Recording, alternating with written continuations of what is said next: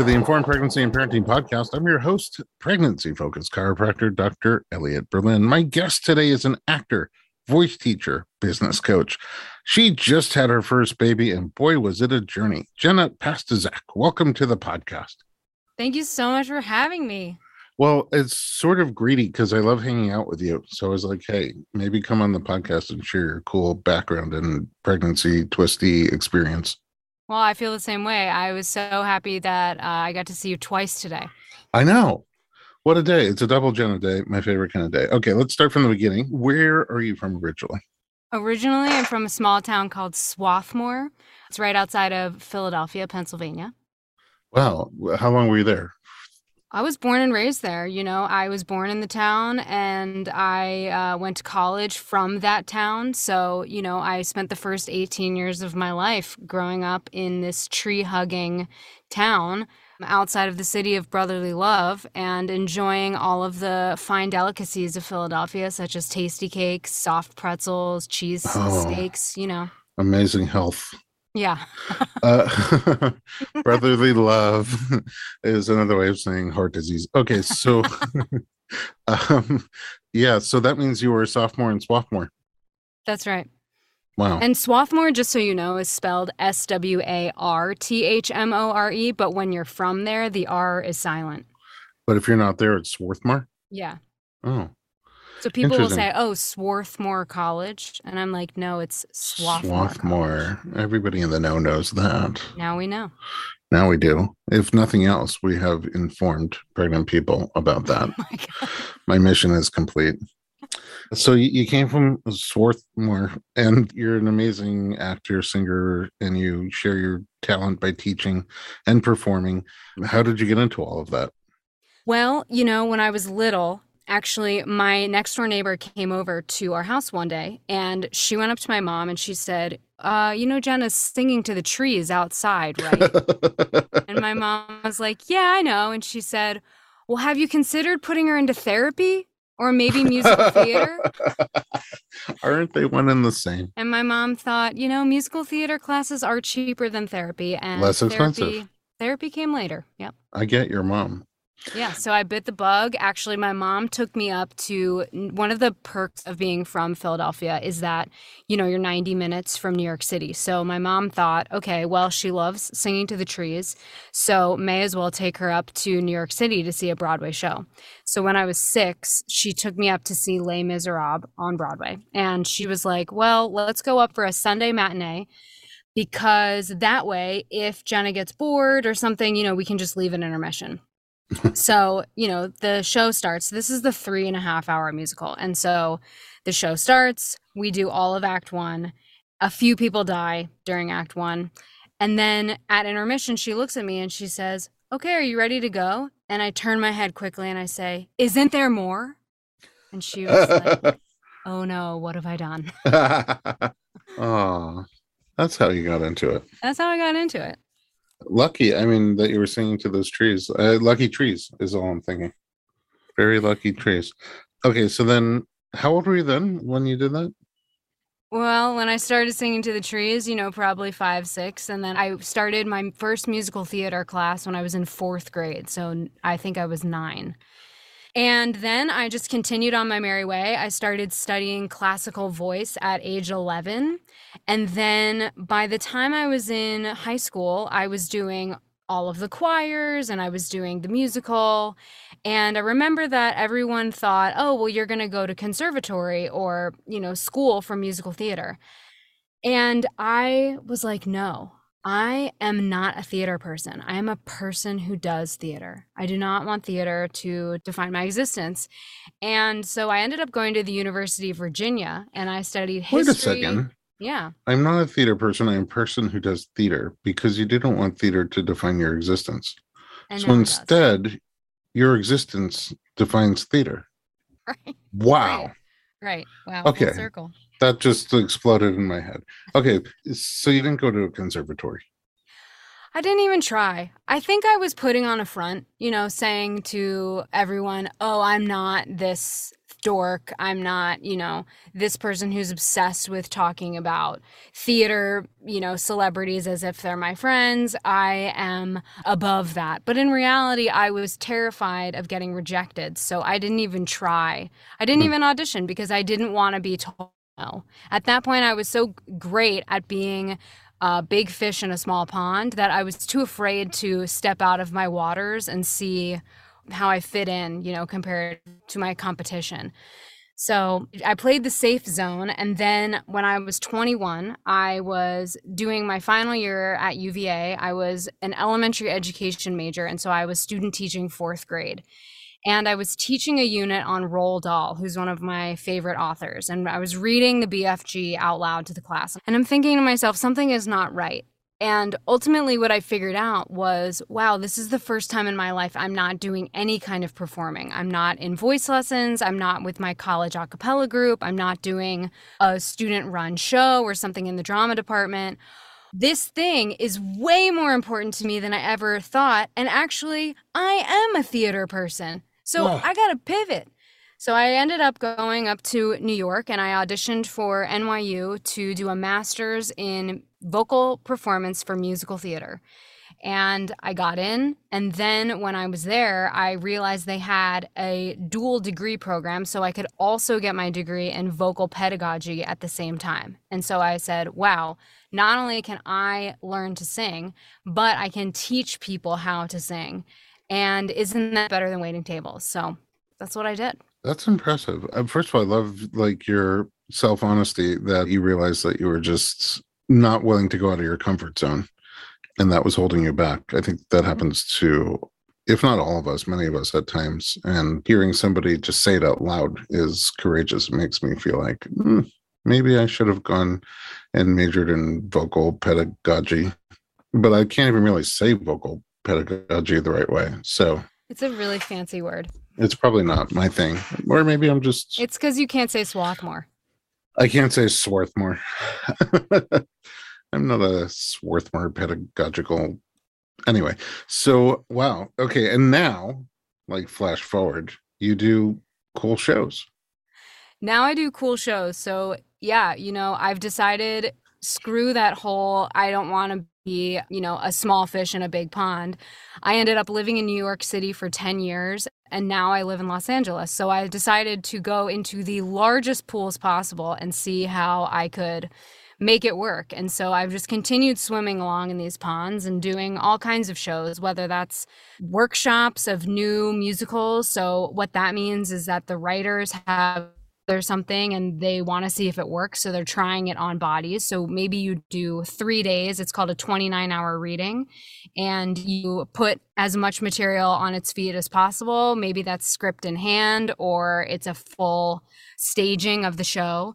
I've done out of town tryouts. So, what that means is people have a show and they want to get it to Broadway, but it needs to be workshopped out of town in regional theaters so that it's not destroyed by reviewers and so that people who own these Broadway theaters can come and see it and decide if they want to put it in their theater and also so producers can come and decide if they want to invest in it.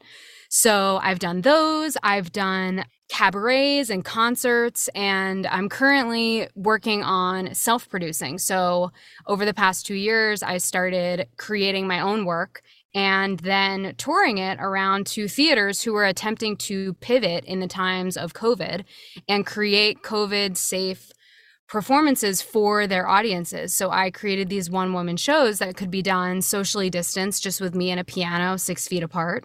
And I've performed them everywhere from parking lots to beautiful stages because even performed for the JCC of Toledo, Ohio. Holy at, Toledo. At 9 a.m. on Zoom from my bedroom. Yeah. Wow. And they were one of the best audiences I had. It was maybe 25, 30 people on Zoom just giving me jazz hands every time I finished a song. It was great.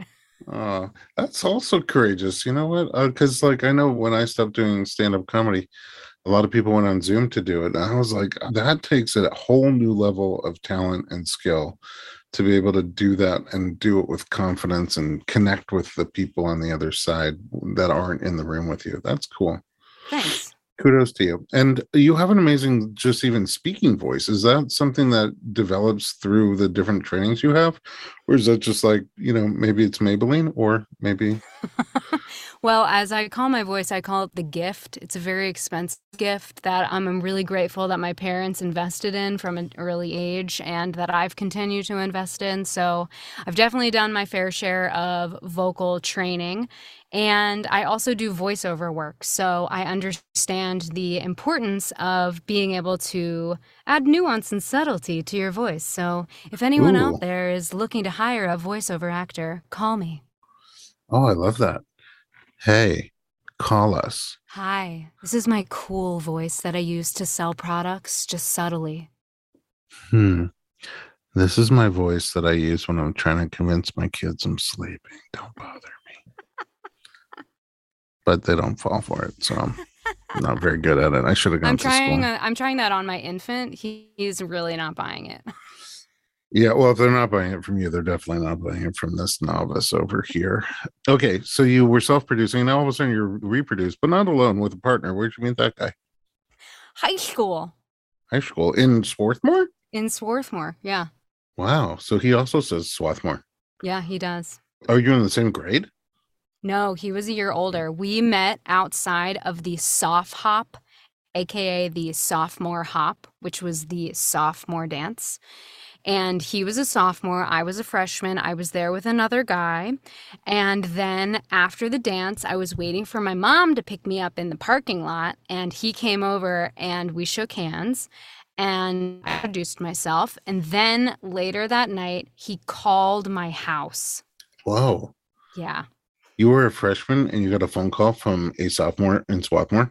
Yeah, at like 11 p.m. It was you know, 11 p.m. That's, that's gutsy. That's yeah. ballsy for an out of town sophomore. He put himself out there, and I was like, okay. And so we dated for three years, and he ended up going to Loyola College in Baltimore. And then he came out actually to LA to go to Cal State Long Beach. And then what did he study? What does he do? He works for Vox Media in podcast sales. So he's the head of podcasts over there. Oh, well, who does podcasts? They're so something. So last month. so yeah, so we dated for three years and then we went our separate ways for five. And then we both ended up in New York at the same time. And we thought, oh, hey, let's get together and catch up. It's been a while. And then we caught up and we're like, wait a minute, there might be something here. Hmm. And then, boom. The rest is history. Yeah. Then you have a kid. But that also wasn't the simplest thing. Maybe we should take a little break and come back and find out about your journey to parenthood. We'll be right back.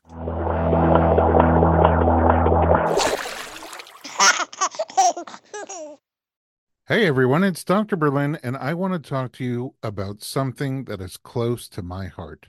Literally, omega 3. It's a crucial nutrient that's sadly overlooked.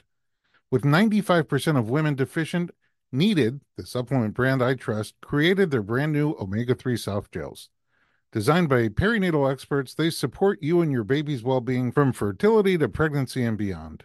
Unlike other brands, Needed's omega 3 is sustainable, pesticide free, and third party tested for purity.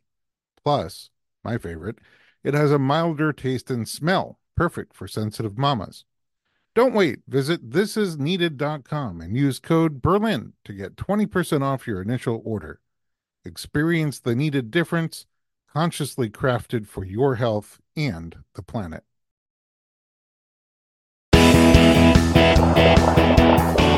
Welcome back. We're talking to Cole Jenna. So, you guys, you know, get it together and like kids, was that a plan early on? Yeah, you know, Ben wanted kids from the get go.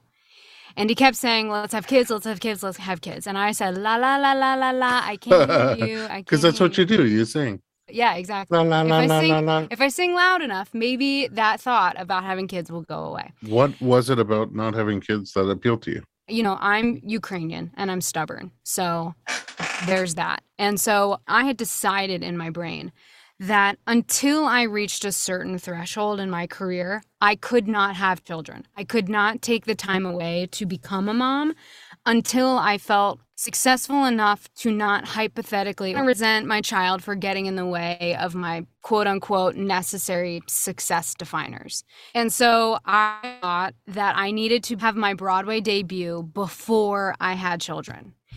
And so in 2020, I had decided this is my year. I'm going to have my Broadway debut this year. So I'm not going to go out of town and do any regional work. I'm not going to let anything else distract me. I want to focus on getting on Broadway. And then, of course, the global pandemic happened and Broadway shut down for almost two years. So mm. I cannot continue to wait and I can't let this be this defining thing. And I actually had a voice client, one of my clients, a dancer. I was speaking to her about it, and she said to me, She said, Jenna, what if actually at your Broadway debut, your kid is sitting in the front row, and then your kid is thinking, That's my mom. And all of a sudden, once she said that to me, I had this complete brain shift and I was like, wow, I hadn't even considered that a possibility. And how cool would that be for my child to see me continuing to pursue the thing that I love and then get to share that with me? That's so awesome. So then I changed my mind. Cool. I mean, that is very neat. The watching the thing that you love, seeing you doing the thing that you love. Yeah. Hmm. And so that comes into my birth story, which I'll share. Oh, very exciting. Okay, but before birth is inception, and that took a minute for you. Sure did. Again, like I said, I'm Ukrainian and I'm stubborn and I love a plan. So I decided okay, we are leaving New York City. We're driving across the country to Los Angeles. We're going to start fresh. And I was in Arches National Park and I suddenly had the space to look around and see America. And I heard this little voice that said, It's time. Oh. So I said, Okay, it's time. I'm going to throw this NuvaRing in the nearest trash can. And now I'm going to get pregnant immediately. Just like they said in middle school sex education class, you know, I'll take out this birth control, my period will come back, and the next thing you know, I'll be knocked up with child. Wrong. Wait a second, you didn't get periods on the NuvaRing? They were like minuscule. They weren't even something to write home about. Yeah. It really? was like, yeah, very, very light periods. So yeah. more comfortable? Very comfortable. Yeah. This episode is sponsored by NuvaRing. NuvaRing. Okay. Berlin 10. Yeah. Berlin 10 is the code. Save 10% off your NuvaRing, but you only get 90% of it. And also it's covered by FSA. So zero ah, dollars. FSA. And some people don't have that experience with the NuvaRing. So Oh really? Use at your own discretion. Oh. All right. So you get off the ring and boom, you're supposed to get like instantly pregnant. Instantly pregnant. Well, turns out I never got my period back. My period never showed up and I still was able to have a child. So it turned you don't even need a period to get pregnant. Oh, you never got it never, back. Never so, returned. I mean, how do you know when to, uh, or you just always have to be connecting with your partner? Well, I mean, I was trying to conceive for a while, so I didn't have to ovulation or anything because I wasn't ovulating. It turns out what happened is I figured out, okay, obviously my period is not here, so something is not right. So at first I tried to heal myself naturally. I went to acupuncture, I drank a lot of Chinese herbs, so I spent a lot of time decanting and making these really delicious concoctions. And by delicious, I mean plug your nose and just chase that thing back. Oh, yuck. And so I did that for about nine months and I focused on meditating and I focused on, you know, reducing stressors in my body. And ultimately, I was diagnosed with hypothalamic amenorrhea. And so, what that means is that means my brain, my hypothalamus, is not speaking to my ovaries to tell it to release eggs. Hmm. So, the fertility doctors were like, You have a million eggs, but no one is telling them to do anything. So, they're all just sitting there. So, finally, I decided that I was ready to bring in Western medical assistance. And so, what we did is we did a round of letrozole And letrozole is a medication that helps boost your follicles in your ovaries. Then they monitor it. And so once the follicles are big enough, then they will tell you to take a trigger shot. And the trigger shot will trigger a follicle to release an egg. So it's basically a forced ovulation. Then, along with this, you're supposed to do what they call timed intercourse. And so then they tell you to have sex for three days and see if that works. So, the first round of this letrozole experiment we did, and the follicles grew and grew and grew and died. Oh. And so that was a major bummer. And so well, it was then, like your uh, first Broadway play that you saw. right, Les Mis. Everyone's yeah. just dying by the end of the show. Yeah. And then by intermission, you're like, what happened? Isn't there more? and there wasn't. And there wasn't. And so then I had to take the train back to Swarthmore, think about it. And then I had to get back on the New Jersey Transit at some point when I was ready and get back to New York and see another show. So that's what I did. In November, we did another round. This time we did the letrozole and we paired it with hormone injections. And I think I was also taking a low dose of progesterone. So the follicles grew and grew and grew and grew. And then they said, okay, take that trigger shot and then have sex for three days. Well, these three days also happened to coincide with me doing a workshop of a new musical in Los Angeles and making my LA debut at the Bourbon Room. And so the first night, I was like, I'm too tired to have sex. I'm not doing that. so I said, okay, I'm rolling the dice. We only have two nights to get this right.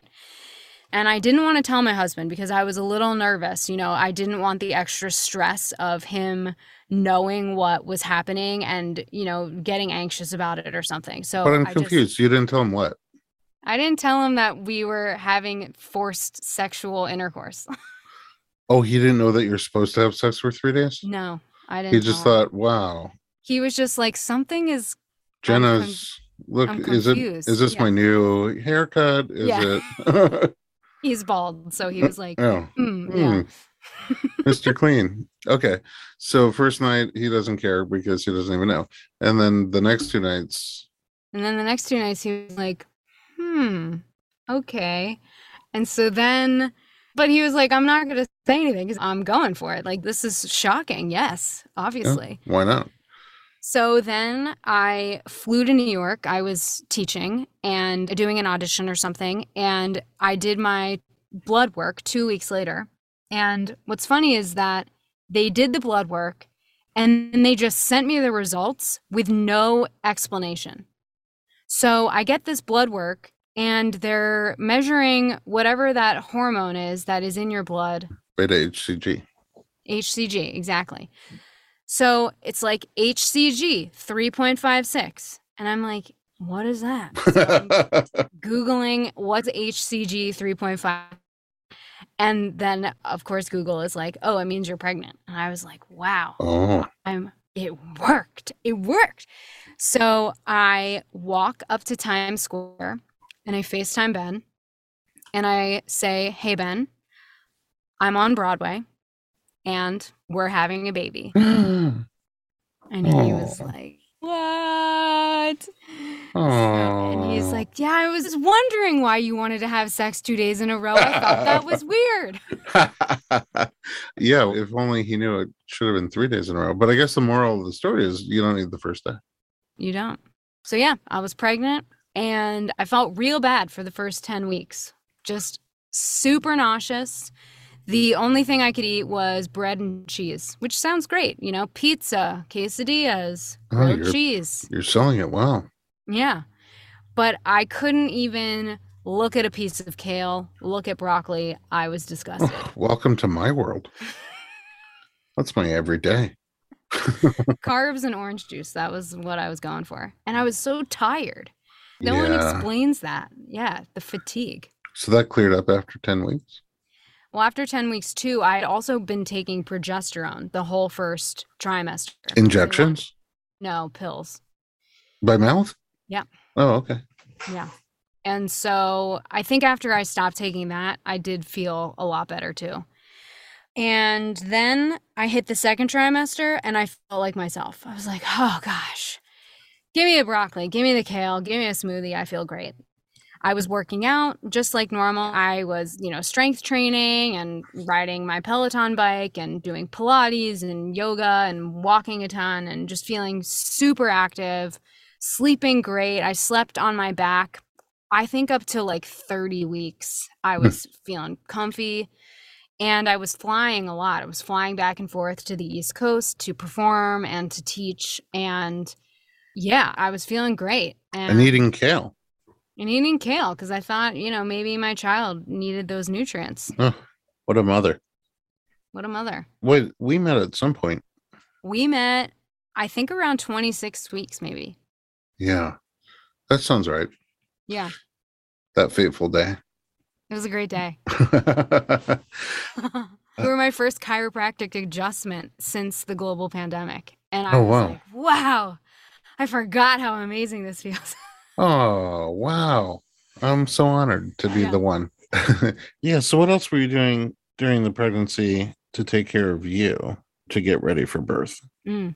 Well, let's see. Uh, prenatal Pilates really saved me. My friend, Abby Suskin, she runs a Pilates group for prenatal and postnatal mamas. And I was actually amazed at how many similarities there are between prenatal Pilates and singing.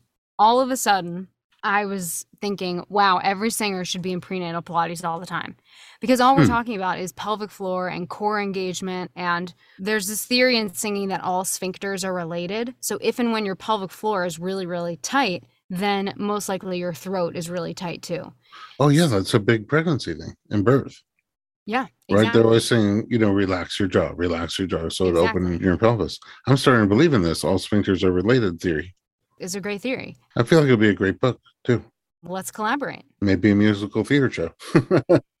it's I'll, all in the sphincter. Come I'll, see it on Broadway. Yeah. Uh, you'll be glad you did. Yeah, so I was doubly invested because I thought, wow, this is going to make my pregnancy really easy and my birthing experience really easy and also make me a better singer at the same time. Like winner winner chicken dinner, I'm in. So I did those things. I also I met a doula that I really liked. She is actually a pelvic floor physical therapist as well as a doula. And I thought, wow, this is going to be great for this all natural birth that I want to have for the reconstruction of my pelvic floor so that I can continue to sing and not be sidetracked with pelvic floor abnormalities after birth. So she will not only help me get through the birth, but then she'll also help me rehab. This is great. And I signed up for some classes. I took some great classes at Sparrow's Nest in Highland Park. Oh, yeah, Sparrow. Yeah. So I took a breastfeeding course. I took an infant care course, and then we took a birthing class. I also took infant CPR because I figured I was once a lifeguard and I might as well dust off my skills and make sure I can save a choking child if and when needed. I traveled, you know, and I also continued to do what I love to do because I thought I want to take this tiny human. I didn't know what I was having. So I wanted to take this small person with me and show them through their womb adventures, you know, what it's like to continue to do the things you love. So I took the tiny human to see a bunch of Broadway shows and see some tours, which was really fun to be at a show and then just being kicked in rhythm to what was happening. I continued performing myself and we traveled. We went to London, we went to Colorado, we went up to Carmel by the Sea. So, you know, I kept living my life as much as I could in service, continuing to move myself so that I didn't get, you know, stiff or sore, and also just to stay positive and active and keep my mind going instead of getting stressed out about the future, the unknown. Wow, that must have been cool being on stage visibly pregnant. Mm. Like a cool experience for you and for your audience. Actually, a friend of mine said, she said, you know, it's so rare to get to see a pregnant woman on stage doing what she does because often in Broadway shows, if and when you are pregnant, the costumers do a really great job of helping you hide it for as long as possible. Then they just have to kind of mask it for as long as they can. So for me to get up and get to tell these stories, you know, the great thing about doing these one woman shows and concerts is that I create the banter and the banter can adjust depending on what's happening in the world, what's happening in my life.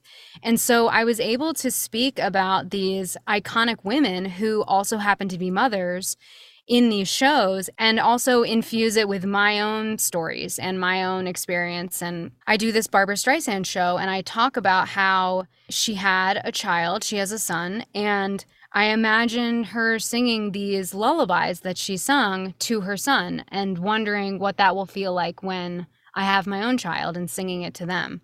So that was something really touching and sometimes would make me emotional on stage just thinking about how this person who I couldn't wait to meet was there in the womb with me and hearing me sing these songs and I was so curious if and when they arrived would they know the songs and like what would that mean to them?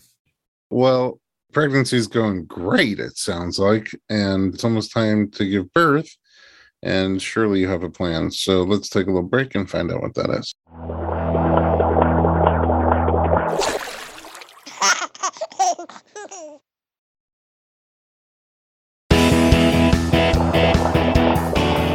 Welcome back to the Informed Pregnancy Podcast. You know, in our story, Jenna's very pregnant and not held back at all, doing all the things and taking great care of herself. So, what did you think? I know you had a doula and you wanted to not shred your pelvic floor if possible. Like, what was your vision of how you wanted birth to go? Well, again, I'm Ukrainian, I'm stubborn, I'm strong. And so I was like, women, our bodies have been created to do this. And so I want to just channel my own strength and my ability to show up in the ways that I need to show up while I am birthing. And so my plan was to birth at home for as long as possible. So I got a birthing ball, I got those electrode things that you put on yourself. What are those called? TENS unit. Yeah, I got a TENS unit my husband and I, you know, went to these meetings with our doula. We created this whole birth plan that we were going to labor at home for as long as possible. And then I wanted to go to our hospital when I needed to go. And so I had asked my doctor, my OBGYN, about, you know, what was available. Was there a birthing tub? And she said no, but she did say there was a birthing bar and that you can bring whatever you want. So if you wanted to bring your birth ball, you can. And she was very positive about doing whatever birth plan I wanted to do and said, I am happy to catch your child in any position. So wherever works for you and wherever you're comfortable, I'm in. but I know your personality. I feel like that would strike you to come up with a position that she's never delivered a baby in before. Kind of, yeah. So my personality is both, oh, I'm a rebel. So I'm going to try to do this crazy position that she's never seen so that I can brag about it and be like, yeah, I'm the one who delivered in this weird thing. And I'm also an obliger. So I love to just acquiesce to whatever's normal. So odds are I either would have been birthing, you know, on three legs with one leg up next to my head, or I would have been like on my back perfectly positioned in as, stirrups. Yeah. Right. I wish it would have been the first one. From that point forward, they would call it the do you want to give birth in the Pastuszek position? Yeah. Do you want to do the Jenna P? The Jenna P. All right. So one of the other. But basically, it sounds like you want a relatively uninterventive birth. Yeah. I really thought that I could learn to trust my body and my body would tell me what I needed to know. So I was worried about the medication getting in the way of me being able to feel things. And to be honest, I think I was worried that the medication wouldn't let me be as controlling as I wanted to in regards to my experience. That sounds right. Yeah, that sounds accurate. Self reflection. Okay. So as you get closer, how do uh, things start to turn? No pun intended. So my last flight was at 30 six weeks. I flew back from New York. I did a two week tour of performances. And then I said, okay, I think it was actually 35 weeks. And so I had looked it up, and apparently you can fly on most airlines up to 36 weeks. And I was like, I could be the woman who delivers a baby on the plane. Like, that would be fine if that's my story. But I think also that will cause my husband a heart attack. So I should probably just lock it up and live in Los Angeles for the last month of pregnancy. Oh. So after we got back and I went to the OBGYN the next day for my appointment and she did an ultrasound and she said, "Oh, so just so you know, your baby is still breech." And I was like, "What?" And she said, "Yeah, so the baby is frank breech. That means its head is up in your right rib and its butt is in your pelvis." So she said, you know, listen, most babies have turned by this point. So we're going to keep monitoring it and hopefully he turns on his own. But if he doesn't, then you're going to need to start thinking about a C section. And I said, no, I'm not thinking about that. No, no, no, that is not my plan. I'm not doing that. So I went back the next week at 36 weeks and she said, listen, the baby is still breech. And I said, oh no, like what can I control? What can I do to force my child to flip? And so I started doing everything. I was coming to see you weekly, putting a lot of pressure on you to just, you know, make it flip. And you did your best to acquiesce to my stubborn Ukrainian demands. Yeah, I started seeing my therapist twice a week. I figured, yeah. On top of that, I went to see a spinning babies professional in LA someone who is certified to do spinning babies. I met with a practitioner, we did a session. On top of that, I was doing spinning babies inversions all day, every day on my own. I joined the Rose Bowl Aquatic Center. I was a competitive swimmer in high school, and so I got back in the pool and decided I would try to teach my child to flip turn. And none of that was working. I was doing acupuncture and doing moxibustion. So I was really doing all the things that I could possibly do and it's 37 weeks. We can try to do an ECV. Okay, great. Sign me up. Let's do this thing. So I go to the hospital. They do the ECV. The ECV is unsuccessful. They try four different times clockwise, counterclockwise, clockwise, counterclockwise. And it was the most painful experience of my entire pregnancy, I would say even for the tough woman. Yeah, they were like, You are so strong. And the fact that you didn't cry, you didn't scream, like my doctor, she was like, I have never pushed that hard on someone. Like I was sore and like bruised the next day. so I can only imagine how you felt. And I was like, Listen, I was just trying to breathe through it and try to be as relaxed as I could to help the baby have the space to do it but ultimately even sought a second opinion from a different doctor and he said oh i know why she couldn't do the ecv it's because you're too strong. And so then i had this sort of meltdown of oh no i thought staying fit during my pregnancy was a good thing. Did i do this to myself? Am mm. i too in shape? This is why by the way i don't exercise at all. What if i get pregnant? I don't feel that jewish guilt so you get it, yeah. So yeah, I, I can relate. It is, yeah. That's yes. So, was there an answer to that question about why it didn't work? No, just like, am I too in shape? Oh, I don't think so. I mean, also, no one was tooting my horn about being, you know, in ridiculous shape. So I think I was fine. It was just strong and I was carrying really small. So I think it was just compact quarters. And actually, at the end of the birth, my OBGYN said, Oh, I went into your uterus to sort of figure out was there a reason why your child was breech? And she said no. There was no fibroids, there was no weird shape, there was nothing to indicate that anyone should be breech in the conditions that my uterus provided. So I was like, oh, I'm just having a stubborn baby, and that's why they were breech. Well, maybe a stubborn Ukrainian also that. I mean, it seems based on how you described yourself, it yes. seems genetically appropriate. Okay, so if your doctor went into your uterus and all, it sounds like you had a cesarean birth, and I'd love to know what that experience was like. But it requires us to take a bonus break. We'll be right back.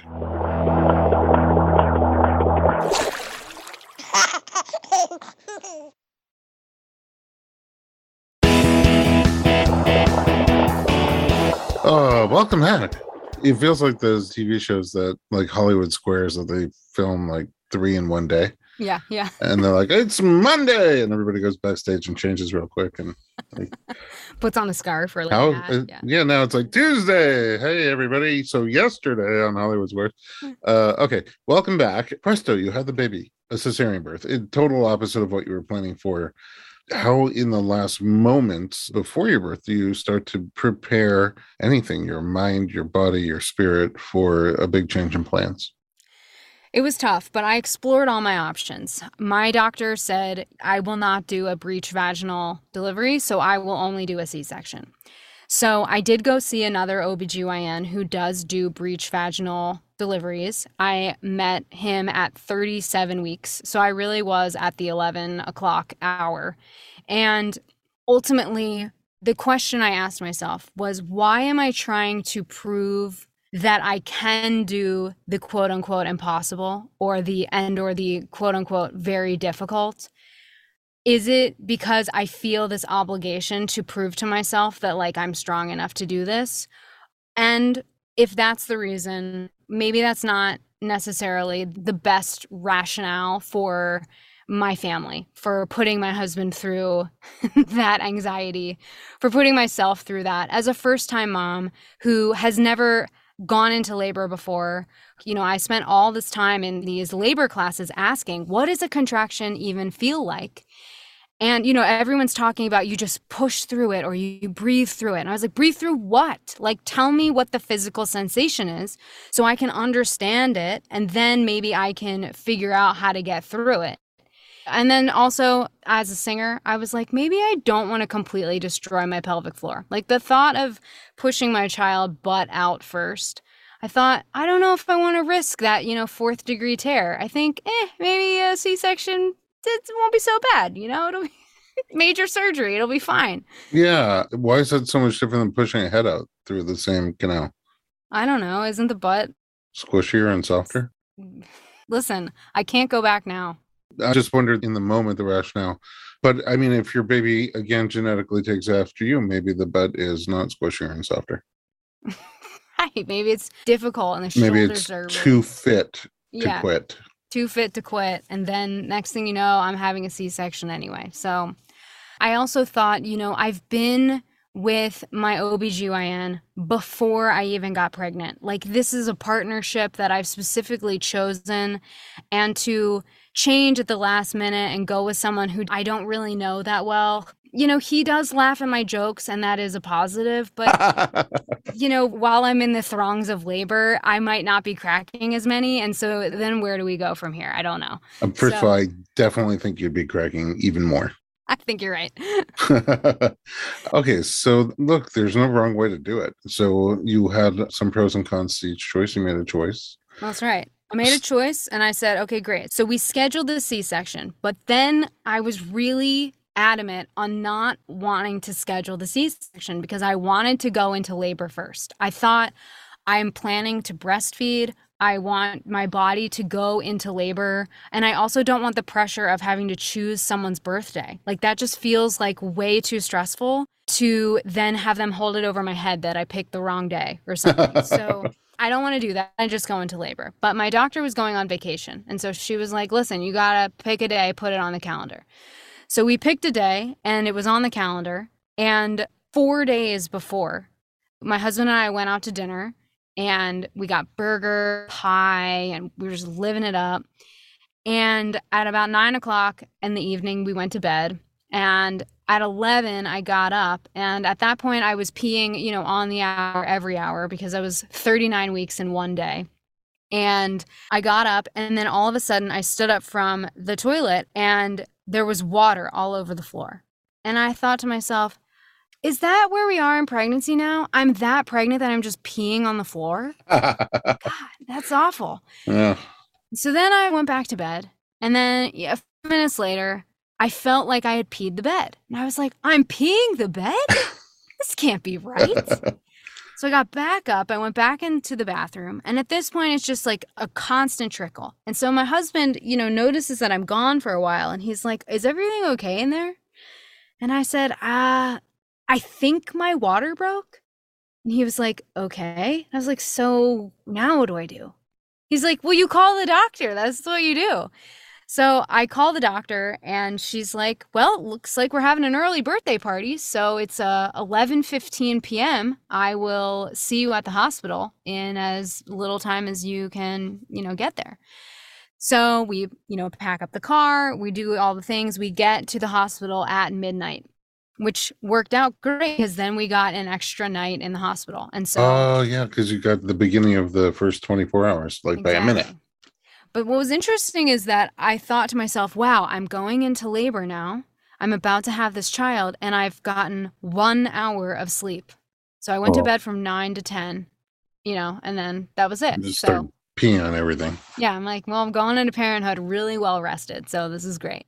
Uh-huh. So we show up to the hospital. You know, I scrub myself down in the surgical soap, and then they came over and they said, "Okay, we're gonna insert this instrument into your vagina to make sure that your water broke." And as they were trying to insert it, you know, water's gushing everywhere. They're like, "Okay, water's broken. It it is confirmed." And so confirmed. Yeah, I don't know if they needed an instrument to confirm that. Nope, they didn't. It was a floodgate there. And at this point, I had started contractions. And so on the car ride there, I was like, oh, so this is what a contraction feels like. Now I see. Now I see how this could be very painful and very intense at the end. Uh. And so, you know, we got to the hospital, we're checking in. Husband's putting on the basically a hazmat suit and the contractions are picking up speed and getting, you know, quite aggressive. And so my labor and delivery nurse came in and gave me some sort of medication. And then I walked down the hallway with her to the OR. And so when we got to the OR, she knew I was a singer. And so as they're putting in the spinal and doing all of that, I'm serenading the room. We're singing, you know, Circle of Life from The Lion King and oh you know, my Hakuna Matata and like, you know, all kinds of like fun Disney stuff and they're all cracking up and my contractions are so bad. So the putting in the spinal was also quite complicated because you have to round over into like a c shape but you have a giant pregnant belly and you're having contractions and you're sitting on this like very thin cold metal table. And so it was slightly complicated but they got it. Then my husband came in in his hazmat suit and you know sat next to my head and we had created a playlist of some sweet songs so that our child could be born into, you know, this cool environment. And so the whole staff was complimenting the jams. We had put on, you know, Joni Mitchell and Simon and Garfunkel and, you know, just like fun oldies. Nice. And yeah. And then had the clear drape and the blue drape. And so my husband was going to call out the gender of the child because we didn't know. And so I was nervous. I was nervous that it would be hard to tell and he could call out the wrong thing. And because our child was breech, his legs were up by his head. So as they pull him out, it's just like scrotum. so there was no mistaking. Well, that is a boy. And so we were like, wow, it's a boy. That's so great. Uh, so, you know, my original plan was I wanted to do skin to skin immediately. I wasn't really into the, you know, vitamin K drops, like all of that. I mean, who knows what happened? The skin to skin was a loss. I think they did all of the things over at the, you know, table. You know, I couldn't care less at that point because my organs were out on a table and I was just on cloud nine. On whatever medication they had given me, I was feeling great. And so then the doctor came and brought my son over to my head. And my arms weren't strapped down, but I still was basically numb from head to toe. So I couldn't hold him or anything, but I could feel him next to me and he was crying. And so I looked at him and I just started singing Somewhere Over the Rainbow, a song that I had sung like the whole time I was pregnant with him when I was performing this Judy Garland show I do. And he stopped crying. And it was this amazing moment of, wow, he knows who I am. Oh. He knows my voice and it calms him. That is insane. and so now I used to worry, oh, I'm going to have a kid and then I'm not going to want to perform anymore. Now I'm like, no, I have an invested fan. So I really have to keep going. Wow, that's so beautiful. It's that is cool. so beautiful. And I imagine it just continues to this day.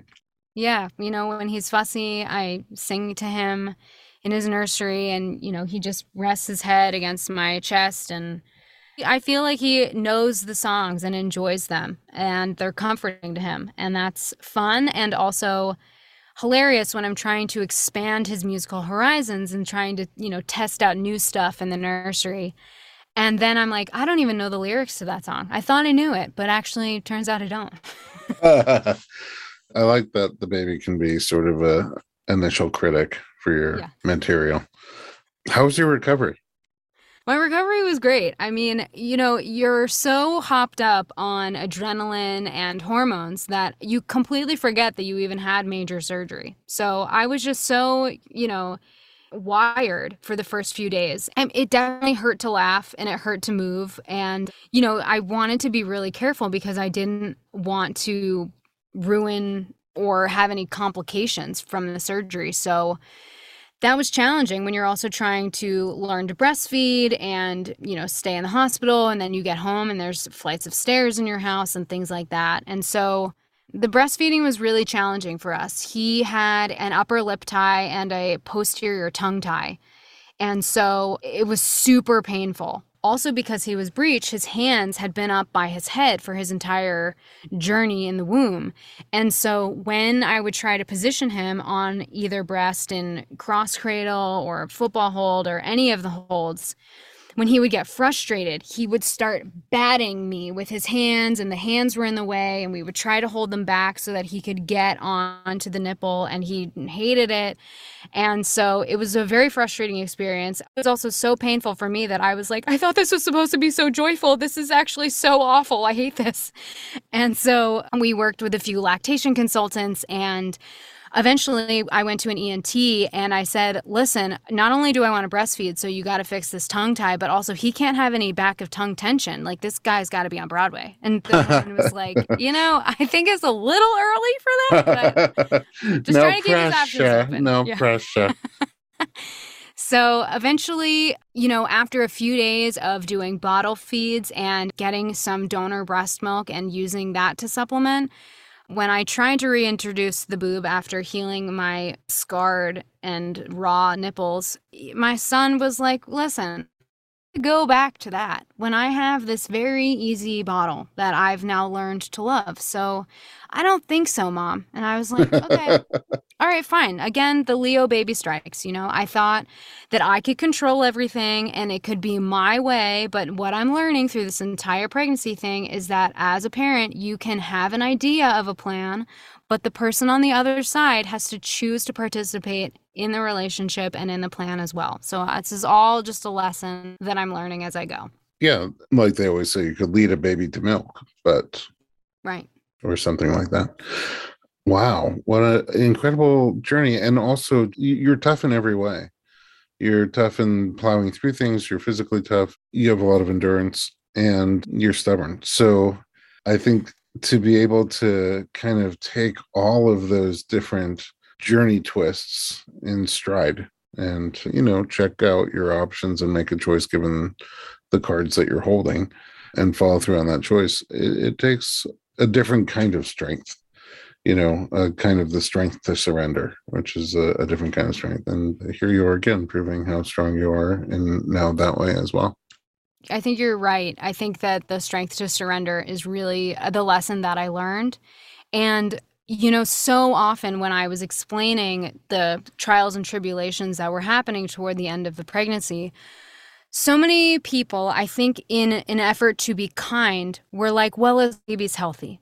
And I thought, yes. And what about how I feel? What about the mother? You know, as long as the baby is healthy and as long as the mother can accept the situation and forgive herself for whatever guilt she's imposing on herself for situations or circumstances that may be completely out of her control. So I think that that was also something important to remember that, yes, of course, we are all wanting the baby to be healthy. And we also want the mother to be healthy, both mentally and physically. Yeah, that's extremely well said and demonstrated. Jenna, thank you so much for coming into my life. You're a breath of fresh air and sounds. thanks. and thanks for sharing your story. Your powerful, in many ways, powerful story with all of us. Every time I talk to somebody, there's something I learn. Every time we do a podcast, I learn at least a thing. And I've learned a lot here today. So thanks. Especially the pronunciation of Swarthmore. Swarthmore, but I still can't get pedagogic. It's okay. Come in for a voice lesson and we'll work on it. We'll work Perfect. on your articulators. Okay? It's a win win. Yeah. All right. So, where can we find you online? You can find me at jennap.com. And you can find me on Instagram and Twitter and TikTok at the Jenna P. Instagram, Twitter, and TikTok at the Jenna P. The Jenna P. But it's jennap.com. Jennap.com. Yeah. And Maybe I should change that. Well, it could be both. You could have the Jenna P point to Jenna P. Are you now my social media manager and marketing? I mean, if you're going to teach me how to articulate, it's the least I can do. It's so funny because chiropractors work on articulations where your bones come together. See, and now we're mm. more kindred spirits. The oh sphincters are gosh. related. Ugh. It just never ends. Okay, so the Jenna P, I'm going to check you out from our Instagram at Dr. Berlin, D O C T O R B E R L I N. And don't order yet. Jenna P is going to write maybe not only one, but two amazing blogs for the all new informed pregnancy blog, which I cannot wait to read. All right. So I'm going to go check out the blogs, and you can too at informedpregnancy.com.